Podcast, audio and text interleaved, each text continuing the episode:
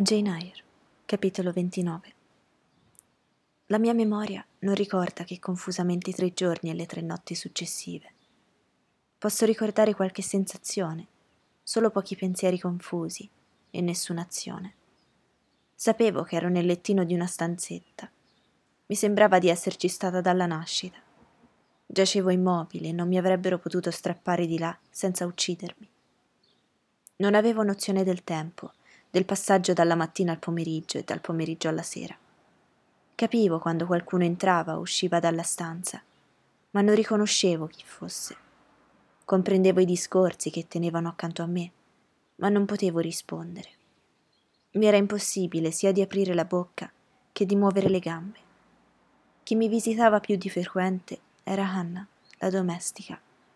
Le sue visite mi seccavano mi pareva di sentire che desiderava che me ne andassi, che non capiva me e la mia situazione, che aveva delle prevenzioni sul mio conto. Diana e Mary comparivano nella camera una o due volte al giorno. Esse parlavano sottovoce accanto al mio letto. Sono ben contenta che l'abbiamo ricevuta. Sì, certamente l'avremmo trovata morta dinanzi alla porta al mattino, se fosse stata fuori tutta la notte. Mi chiedo che peripezie ha passato delle dure privazioni, suppongo, emaciata e pallida com'è. Dal suo modo di parlare la giudicherei una persona che ha studiato, il suo accento è puro, e i vestiti che si è tolti, pur bagnati e infangati, sono poco usati e di buona qualità. Ha un viso singolare, anche magro e sparuto com'è, mi piace, e una volta in buona salute e rianimato, deve essere grazioso.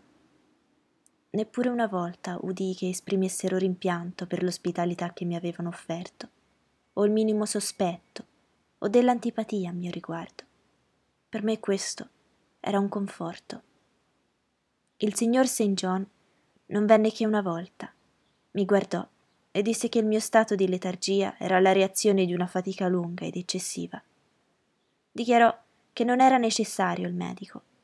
Era certo che la natura, lasciata a se stessa, avrebbe fatto le cose meglio.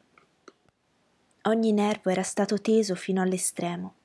Tutto il sistema nervoso doveva riposare. Non avevo certo alcuna malattia. Disse questi giudizi in poche parole a voce bassa e calma, e aggiunse dopo un momento, nel tono di un uomo di natura poco espansiva. Una fisionomia non comune, certo senza alcun traccia di volgarità o degradazione. Tutt'altro, rispose Diana. A dire il vero, St. John, Sento dell'affetto per questa povera creatura. Vorrei che potessimo essere in grado di farle stabilmente del bene. Questo non è possibile, fu la risposta. Scoprirete che è una giovane signora che ha avuto qualche contrasto coi parenti e ha avuto il poco giudizio di lasciarli. Se non si ostinerà, riusciremo forse a riconciliarli. Ma scorgo nel suo viso dei segni di energia che mi rendono scettico sulla sua trattabilità rimase a considerarmi per qualche minuto e poi aggiunse all'aspetto di una persona assennata, ma niente affatto bella. È molto malata, St. John. Malata o sana, avrebbe sempre un viso bruttino. Nelle sue fattezze mancano assolutamente grazia e armonia. Il terzo giorno stavo già meglio. Il quarto potevo parlare, muovermi, alzarmi e sedere sul letto e girarmi. Hannah all'ora del pranzo mi aveva portato dell'avena e del pane tostato. Avevo mangiato con gusto. Il cibo era buono e non più avvelenato dal sapore della febbre. Quando questa mi abbandonò, mi sentii relativamente in forze. Subito dopo cominciai a sentirmi stanca di riposo e desiderosa di muovermi. Volevo alzarmi, ma che cosa potevo indossare? Non avevo che i vestiti con cui avevo dormito per terra ed ero caduta nella palude. Mi vergognavo di apparire in quella tenuta dinanzi ai miei benefattori. Ma quell'umiliazione mi fu risparmiata. Su una sedia accanto al letto trovai tutte le mie cose pulite e asciutte. Il mio vestito di seta nera era appeso alla parete. Le tracce di fango erano scomparse. Le grinze, fatte dalla pioggia, stirate. Era decente. Anche le calze e le scarpe erano state ripulite. Vi era nella camera il necessario per lavarsi e un pettine e una spazzola per i capelli. Fermandomi ogni pochi minuti per la stanchezza, riuscii a vestirmi. Ero tanto dimagrita che i vestiti mi andavano larghi, ma coprì le mancavolezze con lo scialle.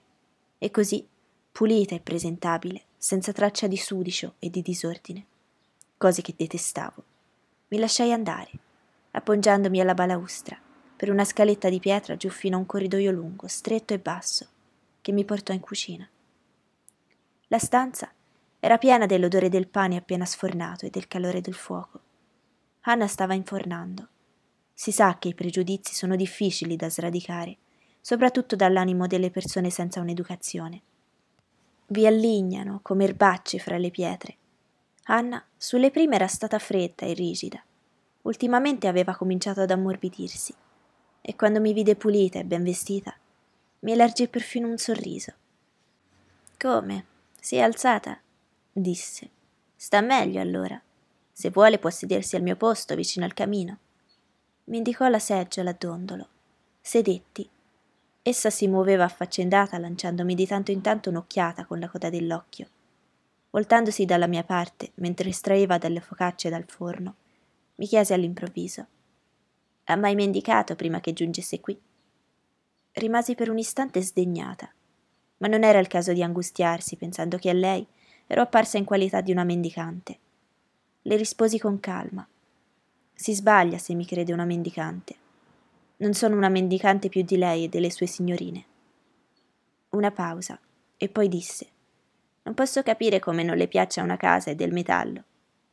La mancanza di una casa e di metallo non fa una mendicante nel senso che dà lei alla parola. Ha studiato sui libri? domandò poi. Sì, molto. È mai stata a scuola? Sono stata a scuola otto anni.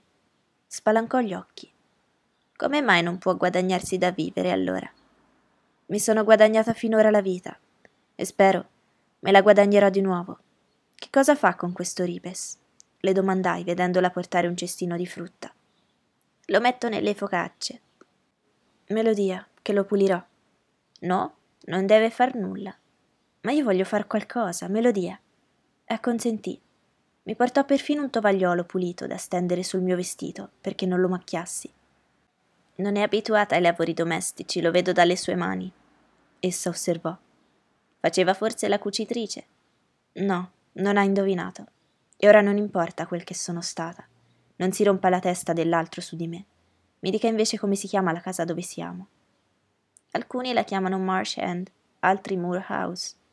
E il signore che vi abita si chiama St. John? No, non abita qui. Sta qui solo temporaneamente. La sua casa è la parrocchia di Morton. Quel villaggio a pochi chilometri da qui? Sì. E che cosa fa? Fa il parroco. Ricordai la risposta della vecchia governante alla parrocchia, quando le avevo chiesto di vedere il pastore. Questa allora è la dimora del padre? Sì. Il vecchio signor Rivers viveva qui e così il padre, il nonno e il lavo.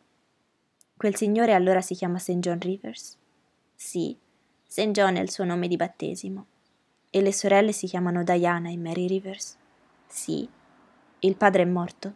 Morto tre settimane fa di un colpo. Non avevano la madre? La madre è morta un anno oggi.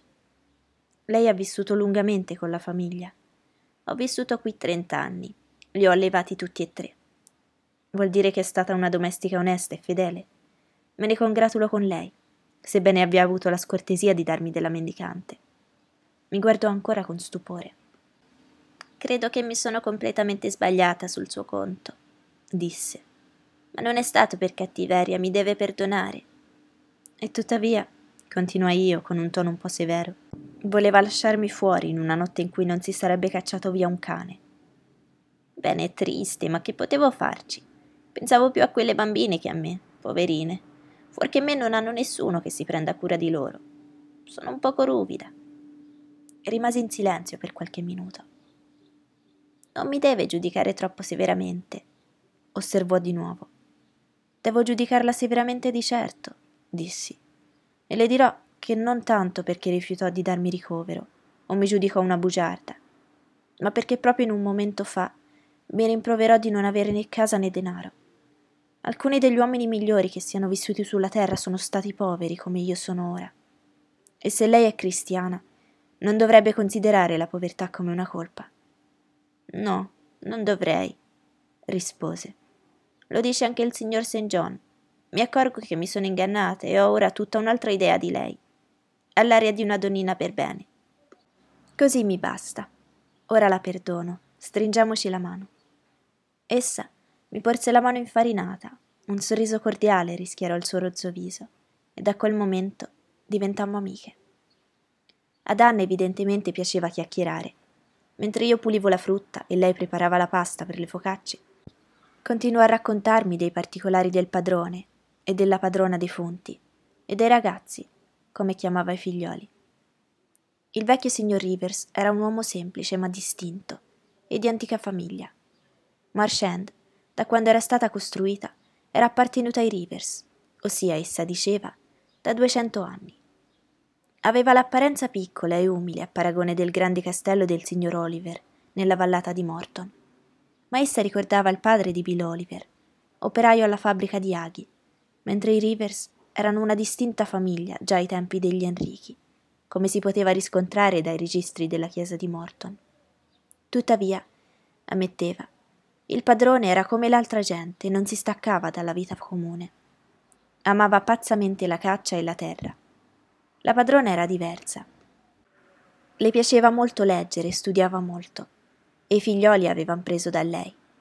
Non c'era stato e non c'era nessuno come loro da quelle parti. Avevano avuto la passione di imparare da quando avevano potuto parlare, ed erano sempre stati fatti a modo loro. Il signor St. John, diventato grande, era andato in collegio per diventare parroco, e le ragazze, appena avevano lasciato la scuola, avevano cercato un posto da governante. Il padre, qualche anno prima, aveva perduto molto denaro per il fallimento di un uomo in cui aveva posto fiducia. E siccome non era abbastanza ricco per lasciar loro una fortuna, avevano dovuto provvedere a se stesse. Già da molto tempo tornavano molto raramente a casa e ora erano venute solamente per rimanere poche settimane per la morte del padre. Ma amavano molto Marchand e Morton e tutte quelle brughiere e colline che le circondavano. Avevano vissuto a Londra e in molte altre grandi città, ma dicevano sempre che non c'era posto più bello di casa loro. E poi erano tanto affettuose e andavano tanto d'accordo fra loro. Essa non aveva mai vista una famiglia così affiatata. Avendo finito di pulire il ribes, le chiesi dov'erano le due signorine e il fratello. Sono andati a Morton per una passeggiata, ma torneranno fra mezz'ora per il tè. Tornarono infatti secondo le previsioni di Anna. Entrarono dalla porta della cucina. Il signor St. John, quando mi vide, fece solo un inchino e passò oltre. Le due signorine si fermarono. Mary, con parole calme, gentili, espresse il piacere che mi fossi sentita abbastanza in forze da scendere. Diana presemi le mani, scosse la testa. Avrebbe dovuto aspettare il mio permesso per scendere, disse. All'aspetto ancora tanto pallido ed esile, povera piccola. La voce di Diana suonava al mio orecchio come un tubare di tortora. L'espressione del suo sguardo mi deliziava. Tutto il suo viso mi sembrava pieno di attrattività. Mary possedeva un viso egualmente intelligente, i suoi lineamenti erano egualmente graziosi, ma la sua natura era più riservata e le sue maniere, seppur gentili, più distanti. Dall'aspetto e dal discorrere, Diana aspirava senso di autorità, certamente possedeva una volontà. Per natura, sentivo il bisogno di appoggiarmi a un carattere autoritario come il suo e di obbedire, se la mia coscienza e il mio amor proprio me lo permettevano, a una volontà attiva. Che cosa la tiene qui? Essa continuò. Non è il suo posto. Io e Mary sediamo qualche volta in cucina perché a casa ci piace godere la libertà, ma lei è ospite e deve venire in salotto. Sto benissimo qui. Niente affatto, con Anna che si agita e che la copre di farina. E poi il fuoco è troppo caldo per lei? interruppe Mary. Certo, aggiunse la sorella. Venga e obbedisca. Sempre tenendomi per mano, mi fece alzare e mi condusse nella stanza più interna. Segga qui, disse, facendomi accomodare sul divano. Intanto che noi ci togliamo i cappotti e prepariamo il tè. È un altro dei privilegi di cui godiamo nella nostra casetta nella landa quello di prepararci i pasti da noi quando ne abbiamo voglia, o quando Anna fa il pane o il bucato o stira. Essa chiuse la porta lasciandomi sola con il signor St. John, che sedeva di faccia con un libro o un giornale in mano. Osservai prima il salotto e poi il suo occupante. Era una stanza piuttosto piccola, molto pulita e lustra, e comoda, sebbene ammobiliata semplicemente. Le sedie vecchio stile brillavano e il tavolo di noce luceva come uno specchio. Dei vecchi ritratti ornavano le pareti a tinta. Un armadio con sportelli a vetri conteneva dei libri e un antico servizio di porcellana. Non vi erano oggetti superflui nella stanza, nessun mobile moderno, eccetto due scatole da lavoro e una cartella da signora in legno rosa, posti su una credenza. Ogni cosa, compresi il tappeto e le tende, aveva l'aria usata e ben tenuta. Il signor St. John, con gli occhi fissi sulla pagina che leggeva e le labbra sigillate, sedeva immobile come uno dei ritratti delle pareti. In quell'atteggiamento si prestava all'esame, non meno agevolmente che se fosse stata una statua. Era un giovane di circa 28 o 30 anni, alto e slanciato. Aveva un viso attraente, un volto dai tratti greci, un naso diritto, classico, una bocca e un mento degni di un ateniese. Raramente il volto di un inglese è così simile a un modello antico. Con dei lineamenti così armoniosi, certo, era stato colpito dall'irregolarità dei miei. Aveva degli occhi grandi e turchini, con ciglia scure. La sua fronte alta, candida come l'avorio, era in parte coperta da un ciuffo di riccioli biondi. Ecco un bel ritratto, non è vero? Eppure, colui che descrivo non mi dava l'impressione di una natura dolce, arrendevole, sensibile, neppur serena. Sebbene perfettamente immobile, scorgevo intorno alle radici, alla bocca e alla fronte dei segni, indici di inquietudine e di durezza. Finché non ritornarono le sorelle, non mi diresse una parola e non mi rivolse neppure uno sguardo. Diana, durante il suo andiriviene nei preparativi del tè, mi portò una focaccina appena tolta dal forno. La mangi ora, disse. Deve aver fame. Anna mi ha detto che ha preso solo un po' di farinata di avena per colazione. Non le rifiutai, perché il mio appetito si era risvegliato. Allora il signor Rivers chiuse il libro, si avvicinò al tavolo e sedendosi fissò su di me i suoi occhi azzurri degni di un ritratto. Era uno sguardo indiscreto e penetrante, insistente, che dimostrava che non era la riservatezza che fino allora l'aveva stornato da me. Deve avere molta fame, disse. Sì, signore. Posseggo per istinto l'abitudine di rispondere brevemente alle domande brevi, con semplicità a domande dirette. È stato un bene che un poco di febbre l'abbia costretta per tre giorni ad astenersi dal cibo. Sarebbe stato pericoloso soddisfare subito il suo appetito. Ora può mangiare, benché ancora con moderazione. Spero di non mangiare a lungo a sue spese, signore. Fu la mia risposta spontanea e poco gentile. No, egli disse freddamente. Quando lei ci darà l'indirizzo dei suoi parenti potremo scrivere e potrà ritornare a casa. Dirò francamente che questa non è una cosa possibile, perché non ho né parenti né casa. I tre mi guardarono, ma senza diffidenza. Nei loro occhi c'era più curiosità che sospetto, soprattutto in quelle delle signorine, perché quelli di St. John, sebbene limpidi, stando al senso letterale della parola, erano difficili da interpretare. Si aveva l'impressione che fossero usati più come mezzo per indagare i pensieri altrui che per rivelare i propri e questa mescolanza di perspicacia e di freddezza era più fatta per imbarazzare che per incoraggiare. Non vorrà dire, osservò, che è completamente priva di relazioni. Sì, non un legame che mi unisca a essere vivente, nessun diritto di essere ammessa sotto un tetto dell'Inghilterra. È una situazione strana alla sua età. Diresse uno sguardo alle mani che avevo appoggiate alla tavola.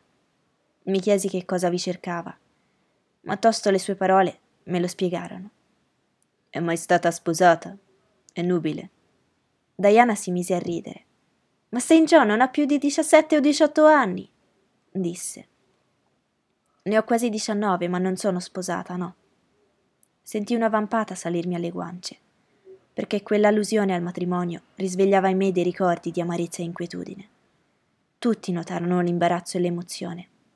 Diana e Mary Vollero togliermi d'impaccio distogliendo gli occhi dal mio viso di fuoco, ma il loro fratello, più freddo e severo, continuò a fissarmi finché non mi uscirono le lacrime. Qual è stata la sua ultima residenza? chiese immediatamente. Sei troppo indiscreto, St. John, mormorò Mary a voce bassa. Ma egli si curvò sulla tavola e rifece la domanda con un nuovo sguardo fermo e penetrante. Il nome del luogo dove abitavo e le persone con cui vivevo devono rimanere segreti, risposi seccamente. Lei ha il diritto, secondo me, di tenerlo nascosto sia a St. John che a chiunque altro lo voglia sapere, osservò Diana. Eppure se non saprò nulla di lei e della sua storia non potrò aiutarla, egli disse. E lei ha bisogno di aiuto, non è vero? Cerco un vero filantropo che mi procuri un lavoro che sia in grado di fare, per un compenso che mi basti per vivere. Non so se sono un vero filantropo, pure per uno scopo così onesto ho desiderio di aiutarla come meglio posso. Così per prima cosa mi dica che cosa è abituata a fare e che cosa sa fare. Avevo finito di bere il tè e mi sentivo rinfrancata e tonificati i nervi tesi, mi sentii in grado di rispondere con fermezza a codesto giudice sagace. Signor Rivers, dissi rivolgendomi a lui e guardandolo con la stessa franchezza e la stessa fermezza con cui lui mi guardava. Lei e le sue sorelle mi hanno reso un grande servizio, e il più grande che un uomo possa rendere a un suo simile. Con la vostra generosa ospitalità mi avete salvato dalla morte questo beneficio vi dà un diritto illuminato alla mia gratitudine e in un certo senso anche alla mia fiducia. Vi racconterò della povera raminga che avete raccolto quel tanto che posso dirvi, senza compromettere la mia pace intima, la mia sicurezza morale e fisica e quella degli altri. Sono orfana, figlia di un pastore. I miei genitori morirono prima che potessi conoscerli. Fui allevata a carico di terzi, educata in un istituto di carità. Vi dirò anche il nome del collegio dove passai sei anni come scolara e due come insegnante, l'orfanotrofio di Lowood nella Shire.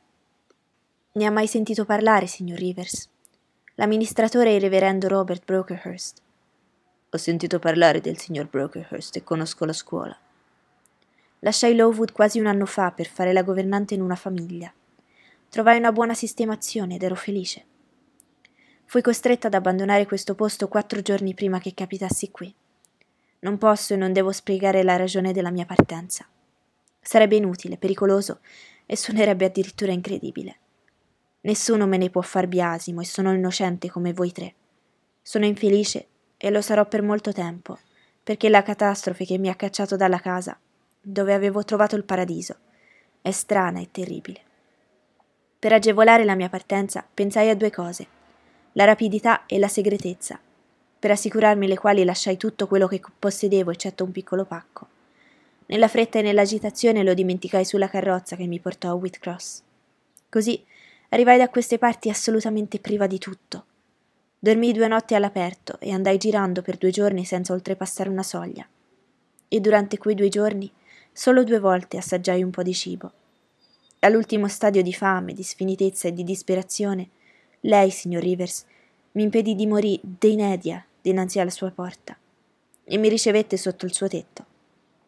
So tutto quello che le sue sorelle hanno fatto per me finora, perché nel mio torpore non avevo completamente perduto la coscienza.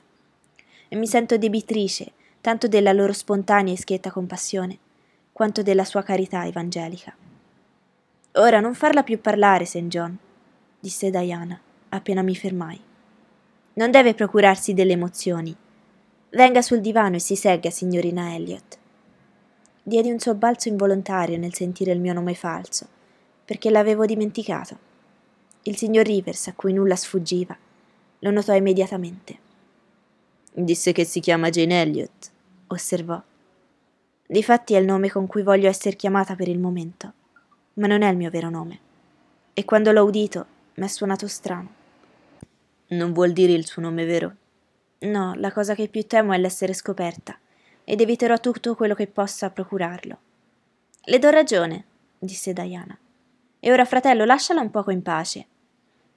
Ma dopo essere stato sopra pensiero qualche istante, St. John ricominciò imperturbabile e perspicace come prima.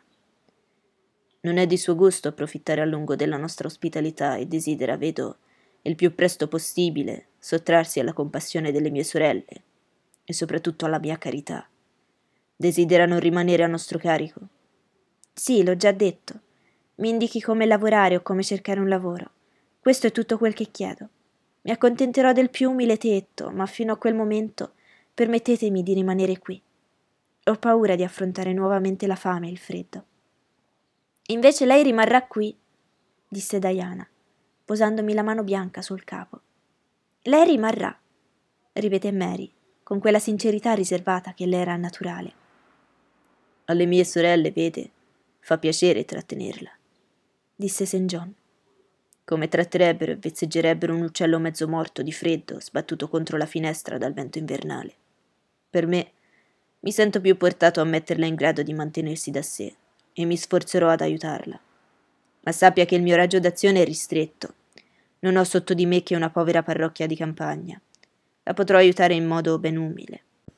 E se disprezza i lavori modesti, cerchi aiuto da qualcuno più autorevole di me. Ha già detto che è disposto a fare qualunque lavoro onesto di cui sia capace, rispose Diana per me. E tu sai, St. John, che non ha scelta, è costretta ad affidarsi a una crosta ruvida come te. Farò la sarta, la domestica, la bambinaia, se occorre, risposi. Bene, disse il signor St. John senza scomporsi. Se questi sono i suoi propositi, le prometto di aiutarla a tempo e luogo. Egli riprese in mano il libro che leggeva prima del tè. Io ben presto mi ritirai. Le mie forze non mi permettevano di stare alzata e di discorrere più a lungo.